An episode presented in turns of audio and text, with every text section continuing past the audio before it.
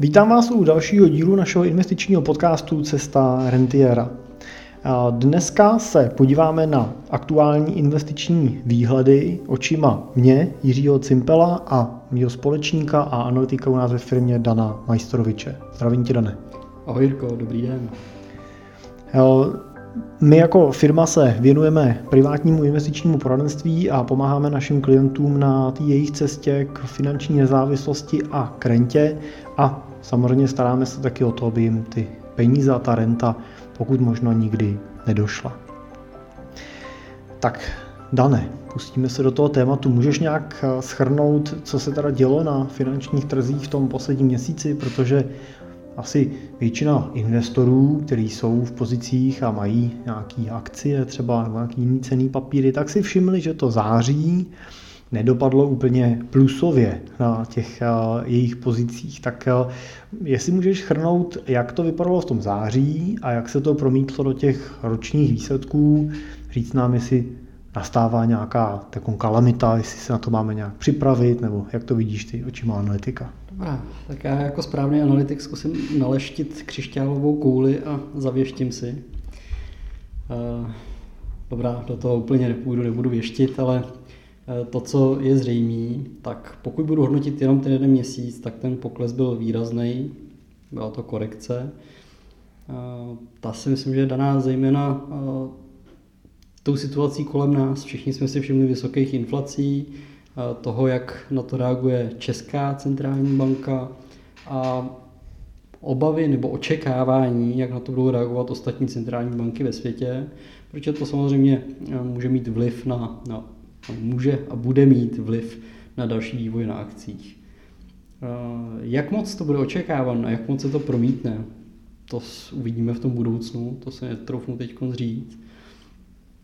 Nicméně taková ta zákonitost funguje, že pokud centrální banky utahují, navyšují se úrokové sazby, tak na to eh, akciové trhy eh, reagují poklesem. Nicméně si nemyslím, že eh, to bude něco, co by nás mělo z pohledu dlouhodobého trápit, protože i když se podíváme jenom teď konc od začátku roku, jak jsou na tom akciové indexy, tak jsme pořád na poměrně solidních číslech a můžeme být spokojen. Protože pokud budou koukat od ledna letošního roku do 39., tak americký akciový index je na necelých 18,5% plus. Ten světový index, který používáme my v portfolích, je na nějakých 16% plus.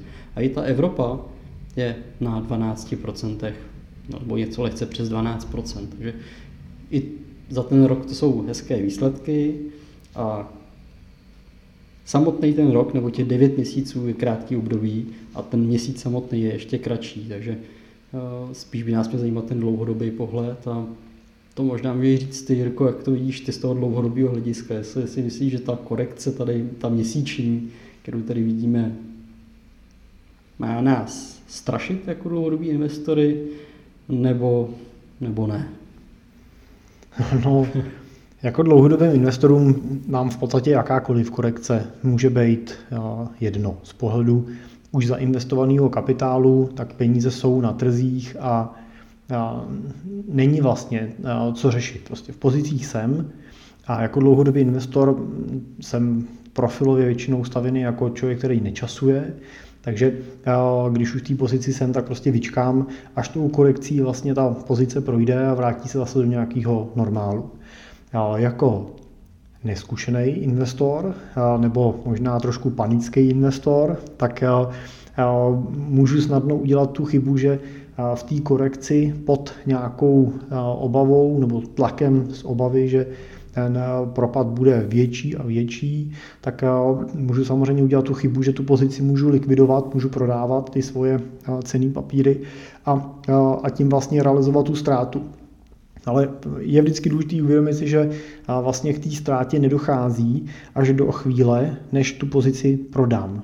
Pokud ji neprodám, tak se jediný, co se děje, takže se prostě v čase mění cena toho aktiva, tím, jak se mění poptávka případně po tom daném aktivu a to je celý vlastně. Jo? A jediný, co musím udělat, je počkat. Takže korekce z pohledu dlouhodobého investora nemá zásadní vliv, samozřejmě může mít, a teď spíš pozitivní vliv, pokud mám volnou cash novou, kterou bych chtěl do toho trhu umístit. Chtěl bych nakoupit nový cený papíry. Tak v takovém případě samozřejmě korekce může být příjemným okamžikem, ve kterém můžu využít nějakého diskontu, nějaký slevy k tomu, abych do takových pozic nastoupil a koupil jsem je v nějaké obavě.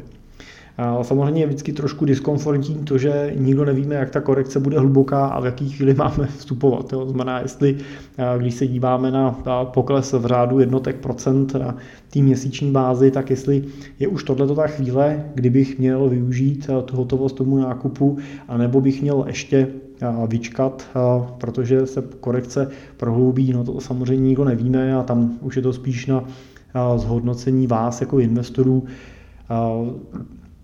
z pohledu toho, jak moc jste hladoví po tom diskontu, po té slevě, za kterou chcete nakoupit. Pokud chcete velkou slevu a hledáte tu velkou slevu, tak samozřejmě budete se snažit vyčkat ještě. A pokud jste investor, který chce hlavně dostat ty svoje peníze do portfolia, tak eh, si myslím, že pak je pro vás i pár procent eh, toho eh, poklesu pozitivní, příjemnou zprávou, kdy můžete využít právě i nějakýho mírný, nějaký mírný slevy vlastně pro ten váš nákup. Takže takhle já osobně se dívám na korekce a dívám se na to i takhle na tu aktuální a ono je i otázka, jak moc mluvit o nějaký jako zásadnější korekci. Zatím je to prostě výkyv směrem dolů v nějaký reakci trhů na, na právě různý vyjádření centrální bank a na obavy z rostoucí inflace, ale zatím se nic zásadního velkého neděje. Možná, Dané, mohl by si zkusit popsat to, proč vlastně ty investoři nebo proč ty cený papíry reagují negativně nebo reagují třeba tím poklesem na, ten, na tu obavu z, tý, z inflace nebo na obavu z rostoucích úrokových sazeb. Protože přece jenom, když se díváme na akcie, jak jsou to firmy, a ta inflace vlastně vzniká tím, že jim rostou ceny, že, že oni zdražují, Logicky by se teda dalo říct, že tím, že zdražují, budou mít větší obrat a potenciálně teda větší zisk. A proč mají z toho ty investoři, nebo ty, ta, oni jsou to investoři, jo, ty trhy, a proč z toho mají obavu a třeba na to reagují dočasným nebo dlouhodobým poklesem? To je dobrá otázka. Ono samozřejmě záleží na těch faktorech a na té kombinaci těch faktorů. Inflace sama o sobě je pro investory něco, co neradi vidí a nechtějí, protože vám znehodnocuje peníze, takže ta obava je pak samozřejmě oprávněná a, pokud ta inflace bude dlouhodobě, tak by měla být i dlouhodobá a věřím tomu, že je tady potenciál toho, že ta inflace, na kterou my jsme si odvykli za ty léta, tak tady s námi nějakou dobu bude a bylo by dobrý s ní počítat. A obava z toho plynoucí z té vyšší inflace vyplývá právě i z toho, jak na to budou reagovat ty centrální banky. Tím, že uvolnili spoustu peněz, byly eh, nízký úrokový sazby, tím pádem bylo i eh, levný financování z komerčních bank, protože máte možnost si zalevno půjčit peníze a ty můžete zainvestovat ať už do nemovitostí, eh, jsou i tací, kteří to využijou pro svoje podnikání, protože i podnikatelské úvěry jsou v tu chvíli levnější. A i obecně spotřebitelské úvěry na nákupy jsou levnější, tím pádem můžete víc nakupovat, dělat těm firmám ty tržby, ty zisky. Je to takový koloběh. A v momentě, kdy centrální banka potřebuje tu inflaci trošku korigovat, tak jedním z těch nástrojů je právě úroková sazba a její zvyšování. Dalším takovým eh, nástrojem je to, jak moc uvolňují nebo stahují peníze z nebo do z nebo ven do ekonomiky. A v momentě, kdy eh, centrální banka vidí, že ta inflace by mohla ulítnout, protože eh, příliš velká inflace není vhodná ani pro fungování ekonomiky a státu, tak budou mít snahu ji omezovat a poroste úroková sazba, tím pádem zdražujeme ty ceny těch úvěrů, jak těch spotřebitelských, tak těch firmních, tak na těch hypotékách, kterých to můžete vidět už dneska, Každý to zvednutí České národní banky, jak jsme ho měli možnost vidět, přineslo i zvýšení úrokových sazeb ruku v ruce u hypoték. Takže... A je zajímavý, že to nepřineslo sebou ruku v roce i zvyšování těch úrokových sazeb na těch spořících účtech nebo terminálních vkladech, nebo, nebo ho to nepřineslo takový, abych si toho jako nějak všimnul. Máš taky ten pocit? Eh, mám ten pocit. Věřím tomu, že se to promítne s určitým spožděním, protože eh, co si budeme povídat. Úvěry, to je to, co ty banky živí a samozřejmě tu svoji marži se snaží navýšit co nejrychlejš. Ty běžné účty, to je podle potom nákladová položka v podstatě a Oni se tam promítnou také, ale ne tak rychle. Tak jasně, je to, je to biznis, že jo. Na těch úvěrech větším úrokem vydělám a na spořících účtech větším úrokem prodělám. No tak tam se ho snažím držet teda co nejméně, co nejdelší dobu nízké a na těch bankovních úvěrech potom nebo na těch hypotékách samozřejmě se snažím si vydělat víc co nejdřív. Nicméně, abych teda dokončil tu myšlenku, eh, proč je to pro ty akcie tou obavou, protože jakmile se začnou zvyšovat i ty úrokové sazby eh, třeba na těch spořících účtech nebo na těch termínovaných vkladech, potažmu pak na třeba na nějakých bezpečných dluhopisech, tak eh, pro akcie tak vzniká konkurence. Konkurence v podobě něčeho bezpečnějšího, méně kolísavého a pro některé typy investorů to může znamenat zbavovat se těch pozic těch akcí a přelívat ty peníze do těch bezpečnějších produktů, které jim přinesou i tak pro ně třeba smysluplný výnos, úrok.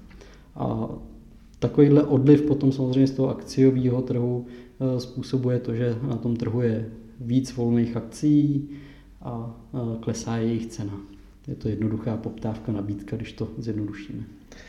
No a když se bavíme o akcích, tak my jsme už před několika lety vlastně rebalancovali portfolia z těch dluhopisů s dlouhou durací nebo dlouhou dobou splatnosti, kdy řada těch dluhopisů historicky v období, kdy byla, byly úrokové sazby vyšší, tak jsme drželi, drželi dluhopisy s další dobou splatnosti, klidně třeba 20 let.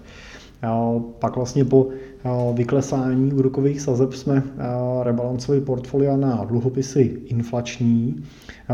Můžeš zkusit popsat vlastně, co k tomu vede, proč v těch dobách, kdy jsou úrokové sazby vysoký a víceméně se očekává, že spíš budou klesat, tak se drží ty dluhopisy s tou dlouhou dobou splatnosti a proč zase naopak v těch obdobích, jako je tohle, kdy ty sazby jsou nízký a spíš se čeká, že porostou, a se drží ty dluhopisy s kratší dobou splatnosti, anebo ty inflační, které třeba my používáme dneska?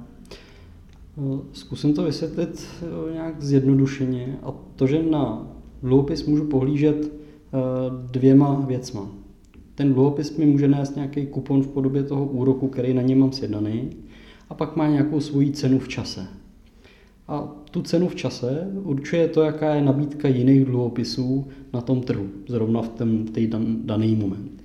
A v momentě, kdy mám vysoký úrokový sazby, mám dluhopisy s vysokou, vysokým úročením, s vysokým kuponem, tak v ten daný moment kupuju za nějakou cenu takovýhle cený papír a v momentě...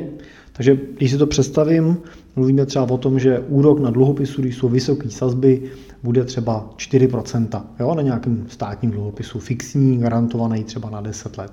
Přesně tak, jo, dejme tomu 4%. Ten vy teď konc nakoupíte, ideálně to bude třeba nějaký ten dlouhodobý, desetiletý. A no teď ho nekoupíme. Teď ho, teď ho nekoupíme. Minulosti historicky v minulosti jsme ho mohli koupit. A takovýhle dluhopis držíte, on vám stabilně přináší ty 4%, on vám ty 4% bude právě přinášet i v momentě, kdy na tom trhu ty úrokové sazby budou klesat. Až klesnou na minimum, tak vy pořád máte zajímavý dluhopis se 4% hodnocením a vlastně roste i jeho cena, protože na tom trhu nemáte Eh, jinou nabídku lepšího dluhopisu a lidi jsou ochotní si připlatit za to, aby si koupili tenhle ten třeba váš dluhopis i za vyšší cenu, než vy jste to pořizoval. Takže je potřeba si uvědomit, že když klesá ta úroková sazba té centrální banky, tak tím klesá i to, za kolik se vydávají ty nový dluhopisy. Ano. Takže já v té době už si nekoupím na trhu dluhopis za 4%, ale koupím si ho třeba za 2% nebo za půl procenta dneska a je velký rozdíl, jestli mám historicky koupený dluhopis, který mi furt dává 4%, anebo si kupuju novej za těch půl procenta. Ano, přesně tak. To. Takže to jsou ty dva druhy příjmu. Je to ten kuponový příjem toho dluhopisu a v podstatě, když bych ho držel až do té splatnosti, těch 10 let, tak za těch 10 let budu dostávat celou dobu ty 4% a na konci mi vrátí ten můj milion korun, který jsem jim tam třeba dal. Přesně tak. tak. A e, opak nastává v momentě, kdy jsem nakoupil třeba v dnešní době ten dluhopis z nějakého důvodu, ať už jsem ho chtěl, nebo jsem třeba fond, který má statutu, že ho vlastně musím koupit, protože nemám kam jinam ty peníze investovat. Nedovoluje mi to ten, ta moje strategie investiční. A nakoupil jsem dluhopisy s úrokem půl procenta a centrální banky začnou zvyšovat úrokové sazby a postupem času se v nabídce objevují i dluhopisy, které nesou kupon 2, 2,5%. A pokud eh, já budu chtít prodat ten svůj dluhopis s půl procentem, tak ho budu muset prodat levněji, protože kdo si od vás koupí uh, dražší dluhopis, když si může třeba koupit za stejnou cenu dluhopis s větším procentem. Takže vy z logiky věci musíte jít po cenu.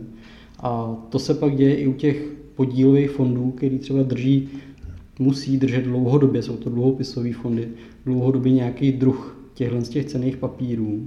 A museli třeba nakoupit eh, tady ty eh, cenný papír s nízkým úrokem, tak to, že teď porostou úrokový sazby, bude znamenat, že bude klesat cena těch jejich dluhopisů a tím pádem klesá i výnos tohohle z toho fondu, potažmo váš výnos, pokud držíte ten dluhopis na příjmu. Což mimochodem u českých dluhopisových fondů se od začátku letošního roku fantasticky projevilo a většina z nich je v mínusu. Tak. Takže je to pro zjednodušení tak, že když jsem doteďka kupoval dluhopis půlprocentním kuponem, koupil jsem ho za milion korun a on zrovna Česká národní banka koncem září zvedla sazbu a najednou mi vyšel dluhopis eh, s kuponem třeba řekněme 4%, ať je tam velký rozdíl, tak já když budu chtít prodat ten svůj půlprocentní a koupit si ten 4%, tak ten půlprocentní už ale neprodám na tom trhu za milion, ale budu ho muset nabídnout třeba za, a teď XY, řekněme 950 tisíc, kdy eh, přijde nějaký investor a spočítá si, že eh, že když ho koupí s tou slevou 50 tisíc a bude ho držet 5 let, tak je to pro něj třeba podobný nebo něco výhodnější, než si koupí ten nový 4% a koupí si ho ode mě. A tím pádem ten výnos toho mýho dluhopisu s tím nižším úrokem, ta cena klesla, klesla, klesla ta hodnota, podobně jako vlastně by se tomu dělo u akcí vlastně na tom trhu. Ta cena roste nahoru a dolů.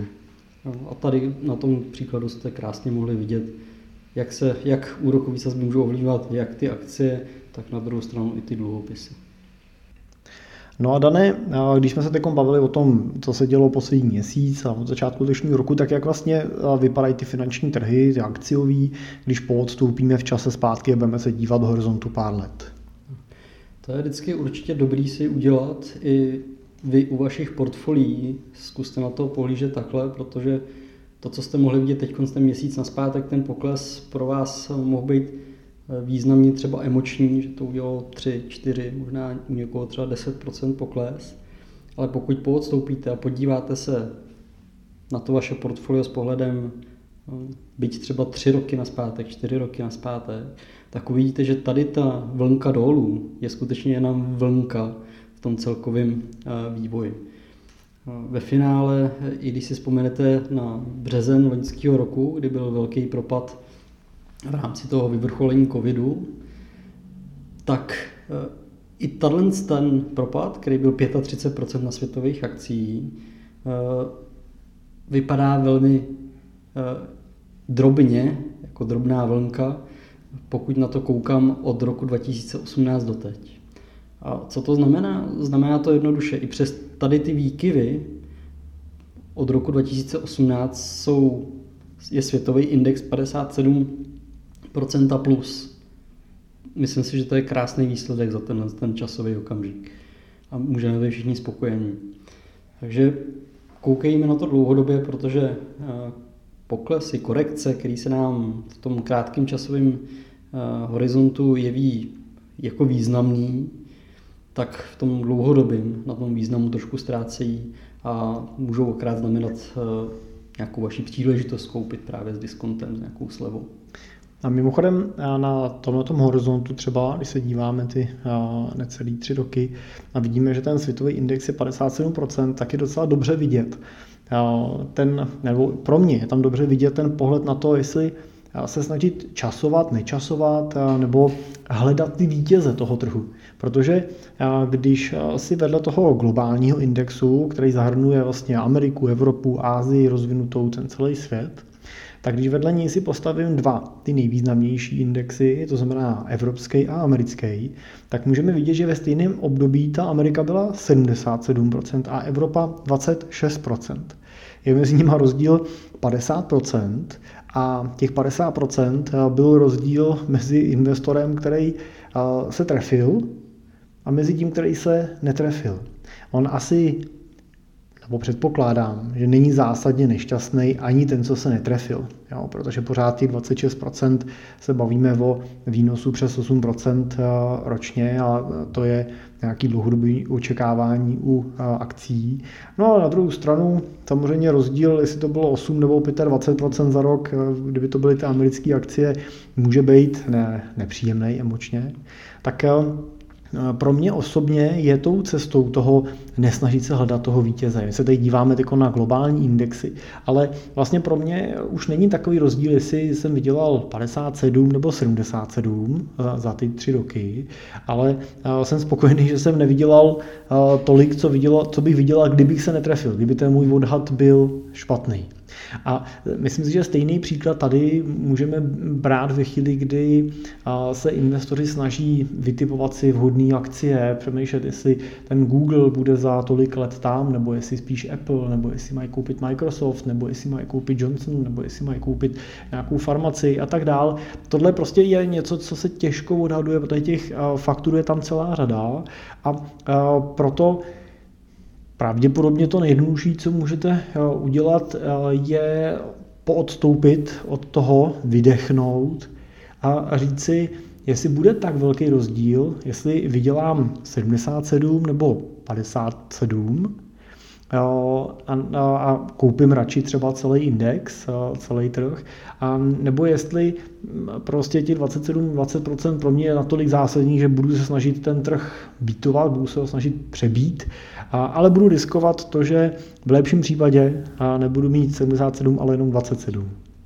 A v horším případě taky samozřejmě se mohl vsadit na nějaký rozvíjící se trhy nebo další prostě segmenty, kde se třeba nedařilo a může být na tom podstatně hůř. Tak to jenom jako takový příklad k tomu, k té diverzifikaci a k tomu odstupu a k té snaze se spíš výst na té vlně, než se snažit najít tu nejlepší vlnu. To se někdy podaří a někdy se to nepodaří. Já si myslím, že sem prostě patří to, že je potřeba si vždycky uvědomit, že ten výnos je spojený s tím rizikem. A pokud chcete dosahovat těch větších výnosů, tak musíte postoupit vyšší riziko. A můžete dosáhnout výnosů 30% ročně, třeba na akciovém trhu nebo na kryptu. Ale taky musíte počítat s tím, že vám to může přinést mnohem větší ztrátu, než když se budete snažit eh, být víc rozkročený a diverzifikovaný. To vám sice přinese o něco menší výnos, ne v desítkách procent, ale třeba v jednotkách procent, ale taky vám to pravděpodobně nepřinese eh, riziko ztráty, úplné ztráty peněz, protože u akcí se vám může velmi snadno stát, že už se vám ta hodnota vůbec nevrátí. Prostě jsem sadil na špatného koně a on nevyhrál. Tady většinou sázíme na to, ty široké diverzifikace na to, že eh, po té korekci přichází nějaký růst a ten mi přináší potom v dlouhodobém průměru nějaký zhodnocení, eh, který od toho očekávám.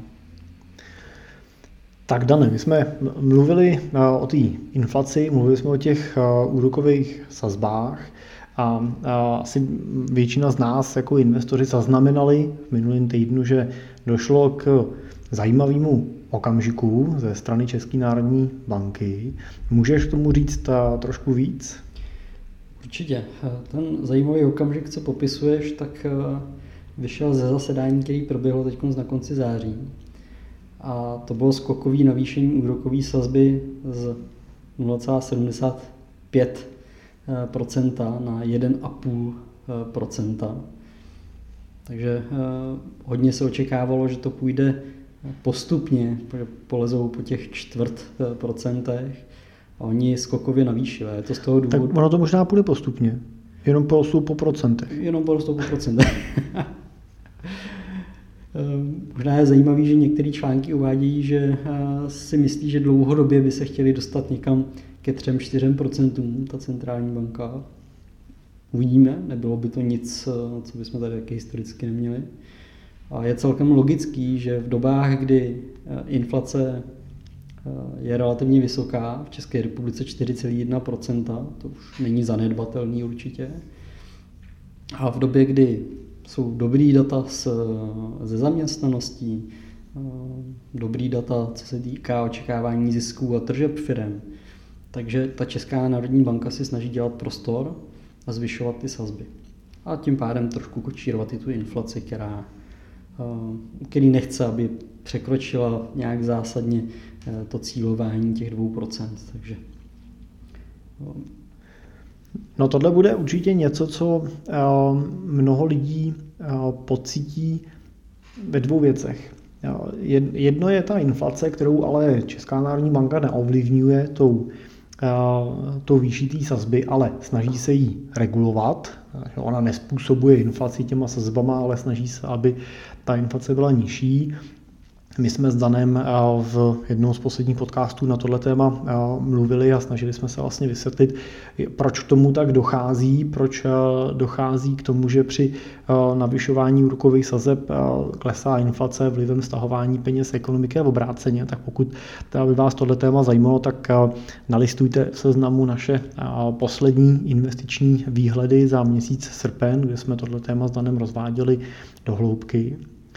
Každopádně inflace je spíš důvodem, proč ty sazby se zvyšují, ale to, co určitě bude efektem, a promítne se to, už jsme to naznačovali, budou úrokové sazby na hypotékách. A musím říct, že teda to číslo, co si řekl, jako se cílí až třeba ke 4% dlouhodobě měřítku, je číslo, který podle mě může být pro mnoho věřitelů jako významně limitující nebo hodně omezující, protože já si pamatuju třeba doby, kdy eh, jsem měl na svou hypotéce úrokovou sazbu 5% eh, nebo přes 5% kousíček, dneska ji mám eh, kousek nad dvěma procentama.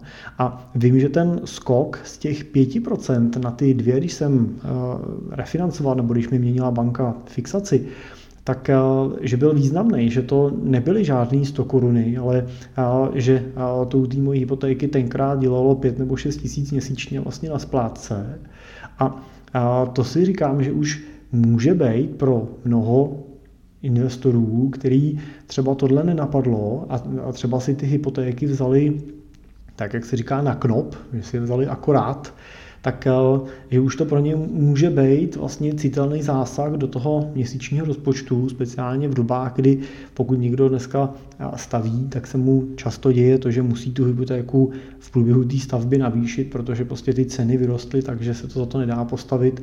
Eh, stejně tak někdo, kdo plánuje rok nákup nemovitosti, tak často po tom roce, když se k té finalizaci toho nákupu dostane, zjistí, že ta nemovitost stojí o 20% víc a zase musí teda navýšit a jdou často ty kupující až na nějakou svoji hranu, tak jak třeba tohle ty vidíš, ty hypotéky konec konců dnes a denně pro naše klienty zařizuješ? A vím, že jsou to z větší části investiční hypotéky na nákupy investiční nemovitostí, tam s těma sazbama počítáme, není tam se třeba obávat, ale když kupujeme s nějakým klientem třeba rezidenční nemovitost, stěhuje se, staví a tak dál, a jak třeba o tom, o tom s nima diskutuješ nebo jak nad tím tím přemýšlíte?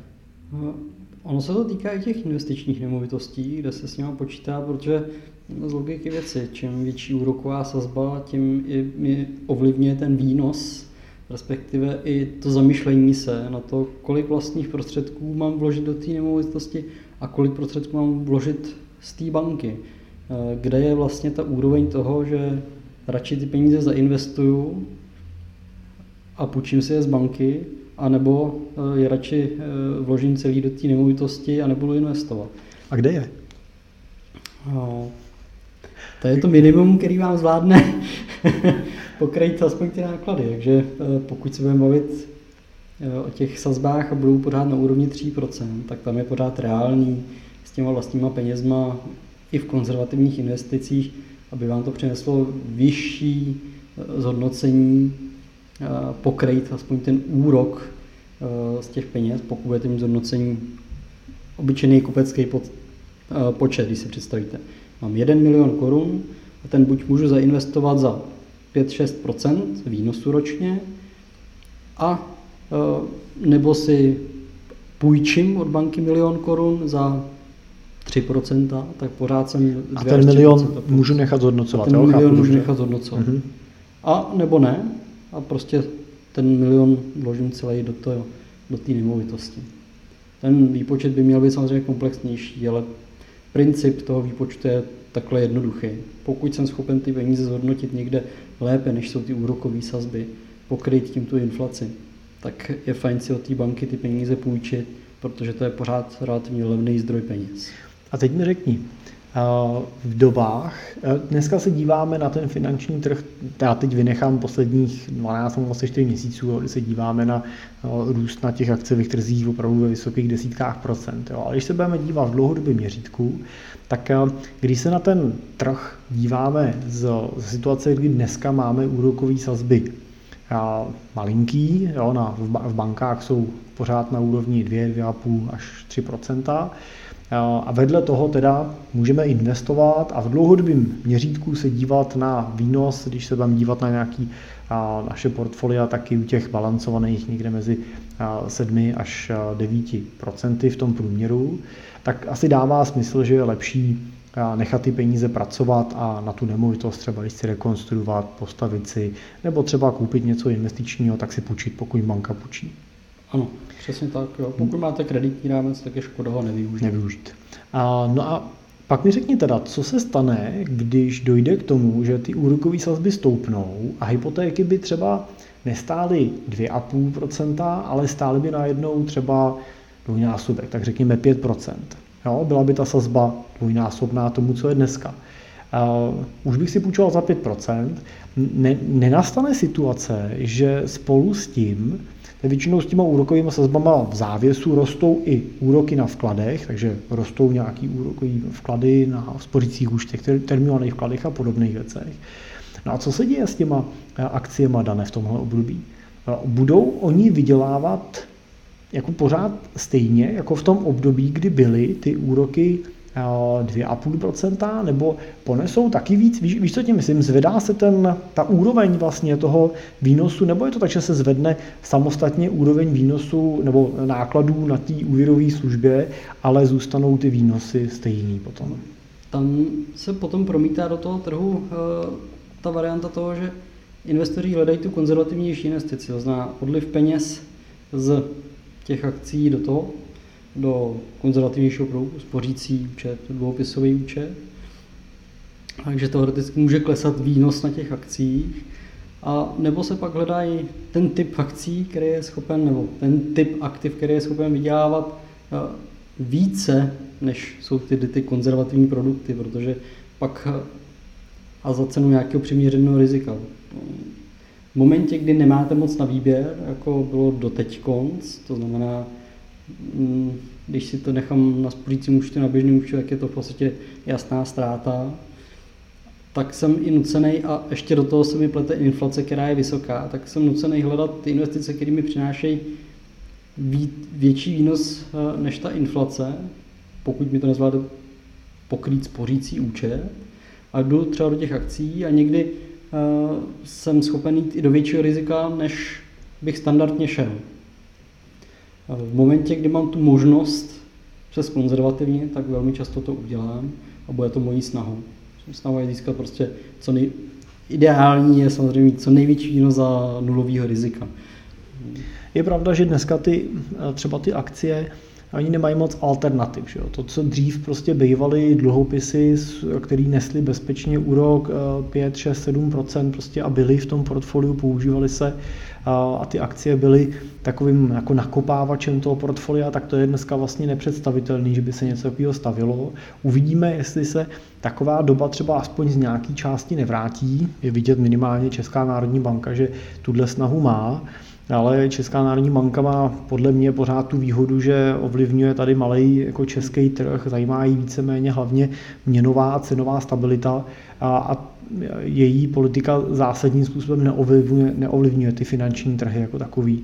A problém bude, až by se do něčeho podobného pustil FED, a on se samozřejmě pustí dřív nebo později, protože ten vliv na to globální mění, eh, dění nebo na to dění na těch velkých eh, kapitálových trzích tím bude ovlivňovat zásadním způsobem. A to je pro mě osobně bod, který mě velmi zajímá, co se vlastně bude dít a jak na to ty trhy budou reagovat, protože přece no ta doba toho, že ty sazby tady máme nulový, je bezprecedentní. Je to něco, co jsme nezažili prostě takhle dlouho v takovéhle míře a, a bude určitě ta v úvozovkách náprava nebo návrat do nějakého a zase v úvozovkách normálu bude určitě zajímavý pozorovat, co se, co se bude dít. Ono je potřeba si říct, že ono to všechno jde ruku v ruce. To znamená, v momentě, kdy se jim budou stahovat peníze z těch akcí na ty spořící účty nebo těch konzervativnějších produktů, to je vlastně motivátor toho, že ty vyšší úrokové sazby na těchto těch konzervativních produktech vás z toho režimu utrácení stahují do toho režimu spoření. To je v podstatě jeden z takových principů, co, jak můžou ovlivňovat ten tok peněz. A časem zase dojde k tomu, eh, kdy se ten trend bude potřeba obrátit. Zase eh, bude snaha podpořit to utrácení, protože toho spoření už bylo dost. A to jsou prostě nějaké fáze, to je ten hospodářský cyklus, který nám nějakým způsobem funguje No tak to konec konců bude právě ta snaha teď nebo České národní banky nebo toho Fedu, že jo, vytvořit si vlastně tu pozici v té úrokové základně na to, aby měli vlastně co snižovat. Jo. Protože když máš úrok nula, tak moc tu ekonomiku tím úrokem stimulovat nemůžeš, což bylo vidět vlastně před tím rokem a půl, kdy začali tisknout vlastně peníze a nakupovat aktiva, což bylo jediné, co mohli udělat, protože ty sazby už byly minimální. Ještě napadá jedna věc a to je to, že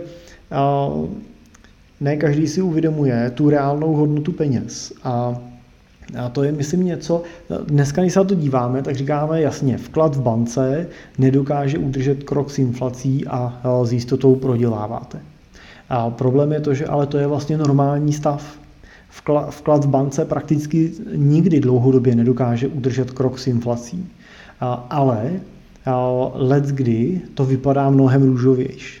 A já jsem si na to vzpomněl ekonom, protože jsme se vraceli teď nedávno s jednou příbuznou a ona mi vyprávila a říkala, to byly časy dřív, my jsme měli na spořících účtech nebo na termínovaných vkladech. Já jsem si uložila peníze na pětiletý termínovaný vklad a mně z toho chodilo 12% ročně. No, jako na dnešní poměry neuvěřitelný číslo z termínovaného vkladu. No ale já jsem jí říkal, No jo, ale to ti chodilo v 90. kdy jsme tady měli inflaci na té úrovni 12 nebo přes 12% ročně. A ona vlastně vůbec jako nevnímala tuhle informaci, ale znovu mi opakovala, no ale chodilo mi těch 12%, to bylo x tisíc měsíčně a já jsem z toho normálně žila vlastně z těch peněz. Mě to pomohlo v nějaké situaci, ve které se v té době nacházela. A doplnila to a říkala, no dneska mi z toho nechodí skoro nic. Jo. A, tak jenom chci říct, že je důležitý uvědomovat si i tu reálnou hodnotu peněz, nejenom ten nominál, který to, to, to číslo, který vám teda přistane na tom účtu, ale uvažovat nad tím v té dlouhodobé reálnosti, protože uh, samozřejmě nejenom, že jí z toho dneska nechodí nic, ale tenkrát měla obrovský balík peněz na tom účtu, ale protože jí to vlastně zůstalo na těch uh, účtech klasických, terminálních a tak dál, no tak bohužel ta hodnota těch peněz za těch 20 let se prostě smrskla do takové míry, že dneska je to dobrá rezerva. Tenkrát to byl balík, za který se dali nakupovat za cash eh, nemovitosti v, ve velké míře. Jo, ne nemovitost, ale nemovitosti. Tak pozor, pozor na to, jo? to na, tý, na tom bankovním vkladu ani při nárůstu úrokových sazeb nedosáhnete reálního zhodnocení, ale je pravda, že třeba využití nějakých rozumných eh, dluhopisů se potom může vrátit zpátky na to světlo a zase může, můžou získat i ty klasické dluhopisy v těch portfoliích tu svoji pozici. Dané, já jsem zmiňoval, že my ty dluhopisy pořád využíváme, máme část portfolií i v dluhopisech. A můžeš eh, teda zmínit, jaký typ dluhopisů to je a proč jsme přešli právě do nich a jak se třeba dneska se jim daří? Eh, určitě. Tam jsme přesedlali z takových těch klasických dluhopisů, jak jsem zmiňoval na začátku, takový ty dlouhodobí, který dneska eh, nemají úplně potenciál toho právě díky rostoucím úrokovým sazbám aby ten jejich výnos byl smysluplný a zařazovat do těch portfolií, tak jsme je nahradili, řekněme, krátkodobými a střednědobými dluhopisama, ale specifický v tom, že jsou na inflaci navázané, to znamená inflačníma dluhopisama. A pokud se na to podívám, oni nejsou úplnou protiváhou těm akcím, tak jako jsme byli zvyklí u těch dlouhodobých dluhopisů, když akcie rostou, tak tyhle si dlouhodobí klesají a naopak. Tady ty jsou specifický v tom, že jsou spíš tím tlumícím prvkem toho portfolia. To znamená, inflace vždycky nějaká bude, tyhle ty eh, dluhopisy mají třeba nějakou marži eh, lehce nad inflaci. Když dám za příklad český státní dluhopisy, tak tam byla navázaná ta cena, ten výnos jejich na českou inflaci, růst cen, plus půl procenta marže. Což teď kontra je krásný 4,6 vlastně. Což teď je krásný 4,6, ale v podstatě to znamená, že vám to pokrylo tu inflaci nebo lehce na tu inflaci. Ale to je vlastně to, co i od toho očekáváme. Eh, my od toho neočekáváme nějaký zásadní výnos, ale ani od toho nečekáme nějaký zásadní propad. Takže to je prvek v tom portfoliu, který si eh, trošku žije svým životem a eh, zlehka se kolísá a pořád se neustále trošku roste, protože vždycky v každém regionu bude nějaká inflace a funguje velmi dobře v momentě, kdy propadá třeba ten trh na akcích, tak tady to je pořád stabilně na stejném místě, takže to utlumí ten propad. A pokud tam budete mít ještě nějaký aktiva, které třeba reagují v nějakých panických situacích obráceně, jako třeba zlato, který jsme mohli vidět teď eh, zase v tom covidovém propadu, eh, který reagoval naopak výrazným růstem, tak to portfolio může být, eh, co se týče kolísání, velmi konzervativní a i v těchto těch náročných dobách vás nemusí emočně moc potrápit. Tak a dalším takovým aktivem těm dluhopisům můžou být třeba nemovitosti, dluhopisům, akcím a tak dál. A vy jste byli teď eh, s Michalem Míčkem, naším interním právníkem a specialistou na dědický plánování vlastně na konferenci realitního shakeru, který nás pozval, aby jsme právě na téma toho dědického plánování tam měli nějaký příspěvek. A ty si přivez spoustu zajímavých hledisek k těm nemovitostem, tak já, pojďme využít toho, že si toho ještě plnej. A, a zkus nám teda schrnout, co, co jsi si ty z té konference přivez. A jak, jestli máš pocit, že je potřeba na to nějakým způsobem třeba reagovat i v našich portfoliích, nebo že by na nějaký budoucí vývoj měli reagovat třeba naši posluchači ve svých portfoliích? Mm-hmm.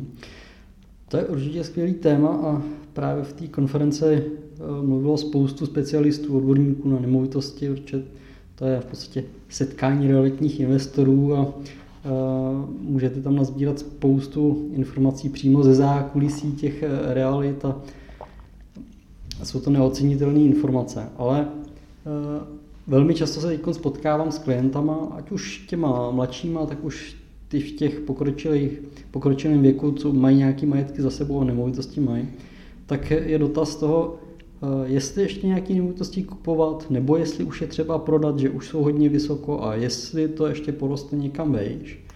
Eh, jsou to celkem přirozené otázky a eh, mě vždycky zajímá, co jim na to odpovědět, jak jim vysvětlit, jak ta situace je. A tady jsem si nabral nějaký data, který, když vám řeknu, možná budete docela překvapen. Pokud se podíváte třeba na nabídku nemovitostí, eh, tak takový výchozí bod, a to mi zaujalo to číslo, je, pokud se podíváte na inzerci na S-realitách, kde je drtivá většina těch eh, nabídek, co se týká všech nemovitostí, tak uvidíte jedno číslo. A to číslo eh, ukazovalo počet těch inzerátů a těch nabídek před koronou v roce 2020. To bylo 120 tisíc inzerátů, 120 tisíc nabídek. Dneska, když se podíváte, tak to číslo bude na úrovni 60 tisíc. O polovinu méně. To znamená, je tady velký pokles té nabídky. Začínají ty nemovitosti být hodně vybrané. Já musím říct, že tohle přesně jsme pozorovali třeba i na nabídce nemovitostí v regionu, když jsme tady s manželkou dělali nějaký výběr, nějakou analýzu pro jednoho z našich velkých investorů nemovitosti, tak přesně ten pokles na nabídce, konkrétně to bylo v Plzni, před a po koroně, tak byl úplně stejně teda o 50% vlastně méně. Ale zároveň v obráceně teda jsme v průběhu korony viděli 100% nárůst v počtu inzerátů na volné byty k pronájmu. To je jenom zajímavost, to se trošičku snížilo, ale není to teda furt ještě na té hodnotě, která byla před. Takže oni na jednu stranu významně ubyly ty nemovitosti k prodeji a na druhou stranu ještě ten počet inzerátů vlastně vzrost o ten počet těch volných bytů, takže ještě vlastně o to méně tam bylo těch skutečně volných nemovitostí k prodeji, jenom jako doplním praktickou zkušenost tak naší regionální. Děkuji za to, protože já si myslím, že i tak, jak mám možnost se eh, bavit právě s Martinou, když ty nemovitosti schání, tak když se zaměřím ještě na nějaký konkrétní region, na nějakou oblast, kde tu nemovitost chci koupit, tak v dnešní době může být velmi problematický najít ten vhodný byt, aby nebyl cenově příliš přepálený a ještě vhodný pro tu investici. A v momentě, kdy se něco takového objeví, tak velmi často eh, a velmi rychle to bývá pryč. Takže to jenom potvrzuje tohle. Naštěstí mám loktatou manželku, která se jen tak nedá. to můžu potvrdit, to můžu potvrdit, že tohle je šikovné. A to, to je, když koukáme na inzerci všech těch nemovitostí. Ono je zajímavý i pohled, byl tam eh, pan Hána z Deloitu, analytik, který prezentoval, eh, jak to vypadá v Praze, co se týče eh, nabídky nových bytů po vystavění developerského projektu. A v roce 2020 bylo v Praze nabízeno 6 000 bytových jednotek. V roce 2021 už je v té nabídce jenom 3 000 bytových jednotek. A to je zase další faktor toho, co žene ceny, ceny nemovitostí nahoru. A pokud si to spojím ještě s tím, že eh, realizace nového developerského projektu, od toho, když dostanete nějaký nápad, že to chcete realizovat, až po to, abyste eh, zajistili potřební povolení a změny územního plánu a tak podobně, až po tu výstavbu, tenhle ten proces trvá v podstatě 9 let. A to je strašně dlouhý období a pokud se tady něco nezrychlí, tak není úplně potenciál tak rychle dohnat eh, poptávkou tu nabídku, eh, respektive nabídkou tu poptávku, aby eh, se něco zásadního změnilo. Takže odpověď na tu otázku toho, jestli prodat nebo koupit nemovitost, vždycky bude hodně záležet na to, co vám vychází v nějakém vašem plánu, co má být tím účelem, čemu chcete dospět, tou koupí té nemovitosti nebo prodejem té nemovitosti. Obojí může být na pořadu dne, ale pokud chci koupit eh, dneska nemovitost eh, pro akumulační fázi, to znamená, mám dostatečný kreditní rámec, mám dlouhý investiční období před sebou a můžu využít teda financování, tak eh, nemá úplně cenu to odkládat, i přesto, že ty ceny nemovitostí jsou vysoko, protože velmi snadno můžou být ještě vejš a pravděpodobně budou. Může přijít i období, jako byl rok 2008 a vyklesají ceny nemovitostí, ale tohle tu křišťálovou kouli nemáme, že uvidíme. Já se vždycky na ty nemovitosti dívám tím eh, dlouhým pohledem, podobně jako u těch akcí. A tam mi vlastně jaký přijde, že je to v podstatě jedno. Jo, jestli prostě přijde nějaká vlna, kdy eh, ceny klesnou nebo stoupnou, u těch nemovitostí je pro mě zásadní, jestli vlastním nemovitost, kterou jsem schopný za nějakou smysluplnou očekávanou cenu dlouhodobě pronajímat, aby mi někde teda nezela prázdnotou, aby generovala ten příjem.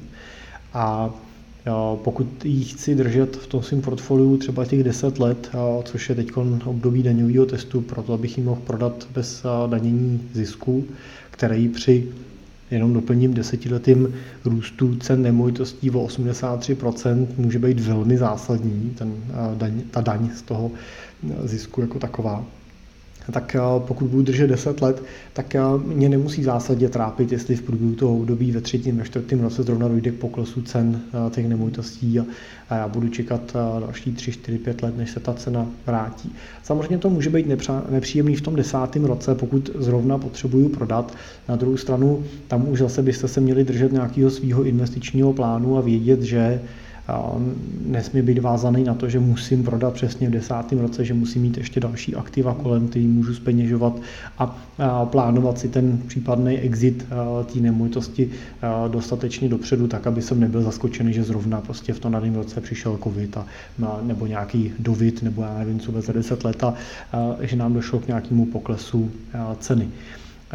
Pro nás je zásadní ten příjem, který ta nemovitost generuje. No, pro mě, pro klienty v rentierské fázi je zásadní, protože je to část jejich renty. Pro tebe v té fázi akumulační je zásadní, protože to často splácí část té hypotéky, že jo, kterou na tu nemovitost se snažíme využít. Takže s tímhle tím příjmem samozřejmě pracujeme a tenhle ten, to, tohle je hledisko, který zásadně zvažujeme. Pro nás třeba ty nemovitosti do portfolia patří. Snažíme se je mít i u investorů menších, kteří třeba investují řádově miliony korun. Tam je většinou zastupujeme v portfoliu těma burzovně obchodovými nemovitostmi přes nějaké pasivní fondy, a nebo se snažíme teda využít případně jejich nižšího věku a dobrýho kreditního rámce pro banky tím, že využijeme páku a využijeme část toho kapitálu pro to, že se nakoupí jedna, dvě, tři nemovitosti do portfolia, který se postupně splácí a jednoho dne budou sloužit vlastně pro čerpání části té jeho cílové renty.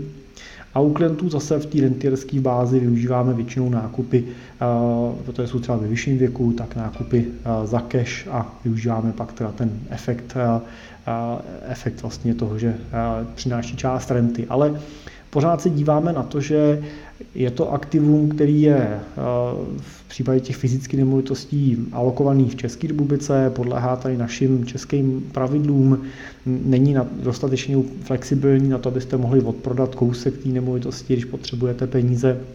Nemůžete si ji úplně přestěhovat do jiné země, pokud se chcete přestěhovat tak dál.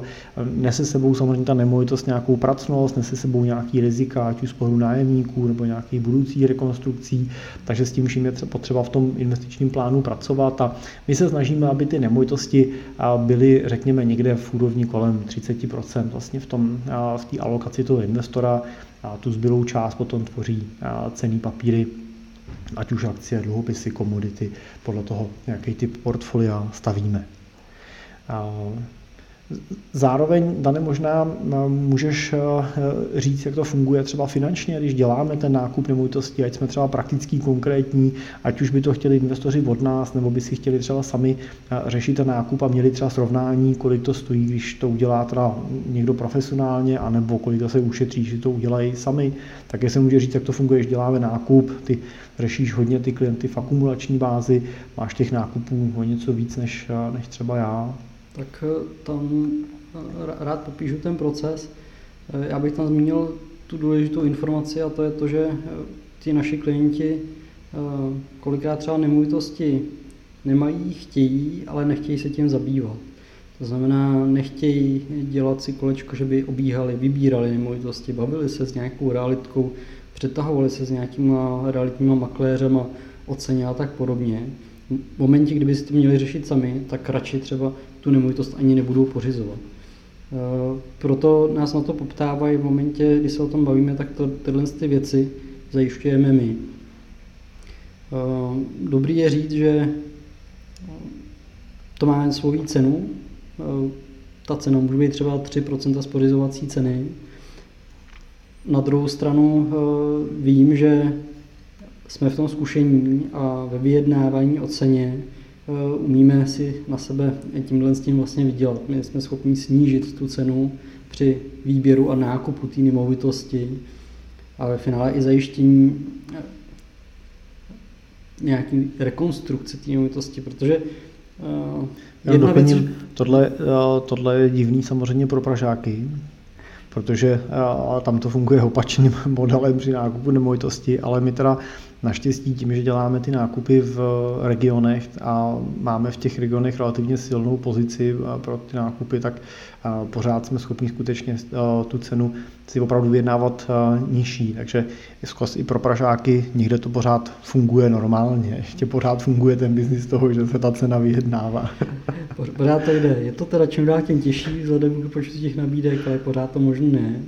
A i když to třeba pak třeba na nějakém typu nabídky není možné snížit cenu, tak ta nabídka je cenově dobrá, protože ten byt je v nějakém stavu, ale my víme, že jsme ho schopni za rozumných eh, investic do toho eh, řádově třeba 30 až 60 tisíc dát eh, dohromady a vyplatí se to koupit právě za tu nižší cenu. Takže ale k tomu je potřeba nějaká zkušenost, umět odhadnout, eh, jestli se do takových rekonstrukce vejdu, v jakých požadavkách, proto je dobré to svěřit někomu, kdo to má v oku, kdo to má v ruce, kdo prostě přijde, vidí a je i schopen dobře vyjednávat s tou protistranou, kdy to prostě bývá většinou realitní makléř a taky se na tom snaží samozřejmě vydělat. A ten tlak a ten boj o tu cenu je tam relativně velký a byl jsem Sám jsem si vyzkoušel být u takového jednání. Já asi nejsem úplně ten správný typ, ale viděl jsem to a dá se snížit, jenom je potřeba vidět, jak na to, kde eh, přitlačit, kde ubrat a dá se lecos potom domluvit. Takže to, to je z pohledu nákupu té nemovitosti a toho, že eh, pokud to někdo je schopen zajistit za vás, tak to pro vás nemusí být některá stresující, Můžu i říct, že někteří klienti v podstatě viděli tu nemovitost jenom na obrázku a fyzicky tam ani nebyli. Je to teda už nějaký důvěře, ale funguje to tak. A měli ten komfort, že vlastně všechno jsme vyřídili za ně a oni dneska mají koupený byt, inkasují z toho nájemný, pokud jsme zařizovali eh, financování v podobě hypotéky, protože u části těch nemovitostí zařizujeme, protože se to vyplatí, tak eh, i to financování jsme schopni zajistit tak, že ten klient eh, podepisuje, dodá nějaký podklady, tam bohužel se tomu nevyhneme, ale pak už jenom třeba podepisuje úvěrovou dokumentaci. Při nákupu nemusí nic v podstatě podepsat, kromě třeba nějaký plný moci, pokud mu to vyhovuje. U těch, eh, u těch hypoték, která tam bohužel musí aspoň na konci do té banky to zajít podepsat. Koliká to nemusí být v té bance, ale eh, bohužel tenhle ten krok tam nemůžeme vynechat. To, to základně něco nejde. Takže a jak je to pak u té zprávy dané, teda, když, to, když eh, to zpravujeme, tak jak to funguje? Ta zpráva je zase tak, že vy jako investor, jako klient se o to vlastně nemusíte starat. My zajistíme nájemníka, pokud nájemník skončí, tak zajistíme výměnu toho nájemníka, pokud je tam potřeba řešit něco technického, ať už je to nějaká pravidelná revize nebo eh, oprava nějakých drobností, tak máme kolem sebe lidi a síť eh, specialistů, který víme oslovit, umí to zpracovat, takže vás to zatěžuje vlastně úplně minimálně, za to my si bereme 20% eh, vlastně z vybraného nájemního, a jsme schopni to dělat tak, že si ten byt od vás pronajmeme a dál ho podnajímáme. Takže to je pro vás určitá jistota toho, že eh, my snadno, eh, nebo máme možnost snadno pracovat eh, s nájemníkama, respektive pod nájemníkama. Tak to asi eh, pro nějakou představu toho, jak, eh, jak může fungovat ta zpráva profesionálně, pro nějaké vaše srovnání, pokud si chtěli dělat nákupy sami. Samozřejmě do portfolia můžete úplně stejně snadno zarazovat i ty burzovní obchodové nemovitosti, ale některé ty kouzla, který umí ty klasické nemovitosti, v nich prostě eh, dosáhnout nelze. Třeba investice na páku a tak dále. Nebo lze, ale za úplně jiný míry rizika, kterou bych nedoporučoval tak eh, my teda děláme tyhle nákupy a zprávu eh, pro eh, naše investory, to znamená, nechceme dělat úplně jenom nákup a zprávu nemovitostí, ale baví nás to samozřejmě ve chvíli, kdy je to náš investor, má u nás nějaký svoje portfolio kapitálový a my k němu doplňujeme to portfolio nemovitý, protože tam pak skutečně funguje velmi dobře ten dlouhodobý vztah s tím investorem, funguje už vysoká míra důvěry a všechno to zásadně zjednodušuje a celý ten proces to zrychluje. Tak pokud je to pro vás téma zajímavý, eh, řešíte investice, hledáte někoho, kdo by vám pomohl sestavit takový portfolio eh, z nemovitostí a z cených papírů, tak samozřejmě jsme tady pro vás, pro eh, investory od 2 milionů nebo od milionů a nějaký pravidelný investice třeba 20 tisíc měsíčně jsme schopni ty naše služby zajišťovat. Tak v případě zájmu neváhejte, ozvěte se nás, rádi vám pomůžeme. A to je z naší strany dneska všechno. Díky, že jste doposlouchali až sem. Já vždycky doufám, že je to naše povídání s Danem pro vás stejně zajímavý jako tady pro nás eh, u stolu ta, eh, ta debata. A pokud máte nějaký témata, co by vás zajímaly, co byste chtěli, aby jsme zmínili, tak na našich stránkách www.cestarentiera.cz můžete hned na vrchu vyplnit ve formuláři váš dotaz, přijde to přímo ke mně na stůl a já se tomu s Danem povinuju a rádi na to nějaký podcast a další natočíme. Tak díky za, díky za pozornost a zase u dalšího dílu už příští týden naslyšenou. Naslyšenou.